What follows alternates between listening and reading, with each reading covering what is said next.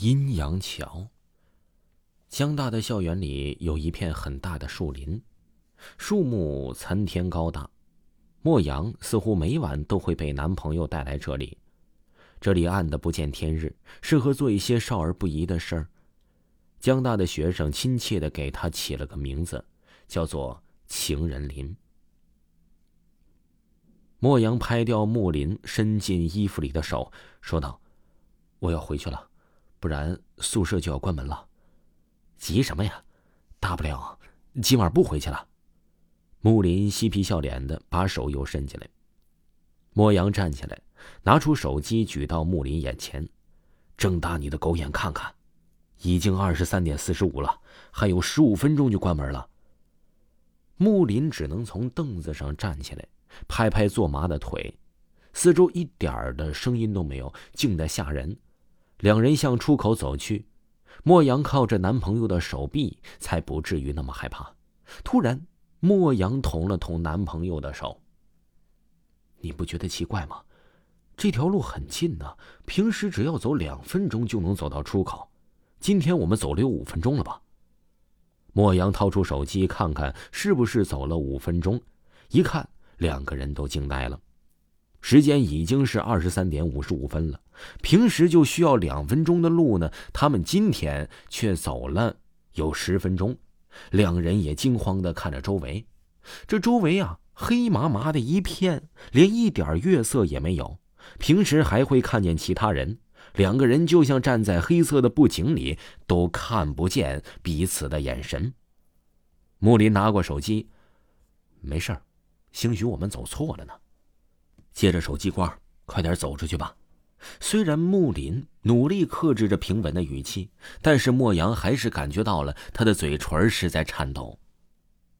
莫阳搂紧了他的手臂，说：“我们是不是撞见了什么东西了？我们还能走得出去吗？”莫林打断了他的话：“你别吓自己了，快走吧，不然宿舍该关门了。”拉着他的手就跑起来。两个人连头连回都不回着看。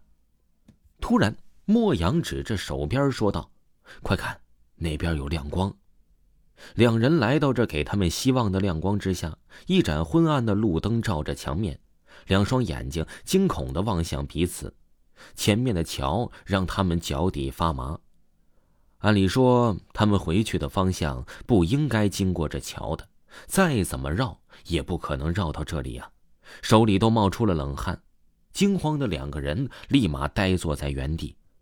这桥啊，叫做阴阳桥，白天经过都会让人觉得瘆得慌。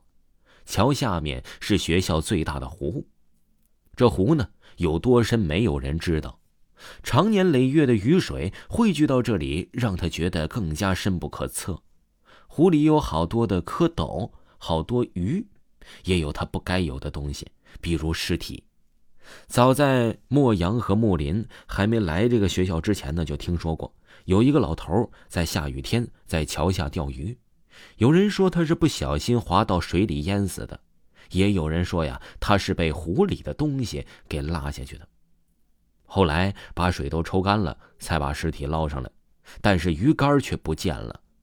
发生了这件事后，阴阳桥就变得冷清多了。不再有人在桥边背单词、看书，白天一个人都不敢经过。去年呢，有个研究生复习到很晚才回宿舍。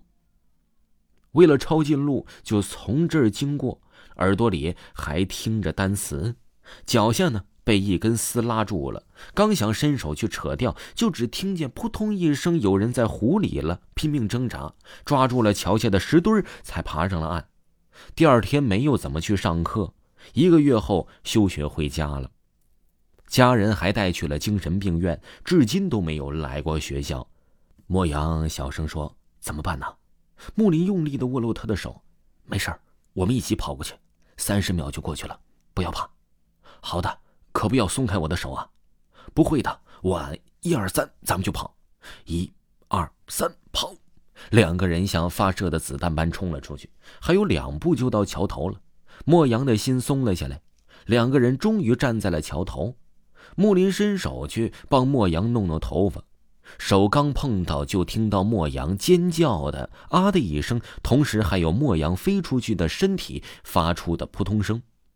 木林看着女朋友趴在不远的地上，飞奔过去拉住她的手，可是才发现她的脚上被一根细丝绑着。莫阳被拉着向桥中间去，莫阳哭着大喊：“快救救我！不要松开我！”木林拉着他的手越来越松，最后干脆松了手，转身爬起来，跌跌撞撞的向宿舍的方向跑去。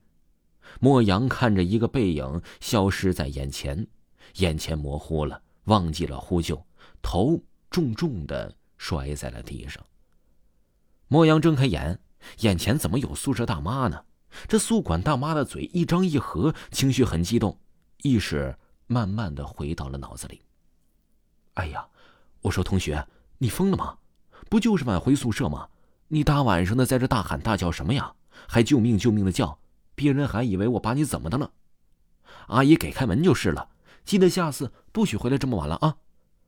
莫阳稀里糊涂的听着大妈说完了，从地上爬起来，想给大妈说说刚刚经过的事儿，但是说出口的呢，只有谢谢。莫阳回到宿舍，才看见木林发来的短信。亲爱的，回到宿舍了吗？莫阳有点理不清头绪。什么？木林又发了一条：“亲爱的，不会生气了吧？以后不会不送你回去了。今晚不是怕赶不上时间吗？所以才让你自己回去的。以后不会了。”莫阳这才明白，原来今晚是自己回来的。那刚刚经历的是什么呢？莫阳又说道：“我们今晚是在哪儿分开回来的？”出了树林呢，你为了走近路就走阴阳桥那边了，怎么了？莫阳盯着屏幕，久久没有反应，额头上传来了一阵阵的疼痛。莫阳用手揉了揉，一边回复信息道：“没事儿。”又加了一条：“我们分手吧。”听众朋友，本集已经给您播讲完毕了。如果没有听够本部专辑，可以听一听《灵异鬼事维华讲民间鬼故事》第二部。绝对的惊悚，绝对的恐怖，喜欢的朋友一定不要错过哦！咱们下期再见。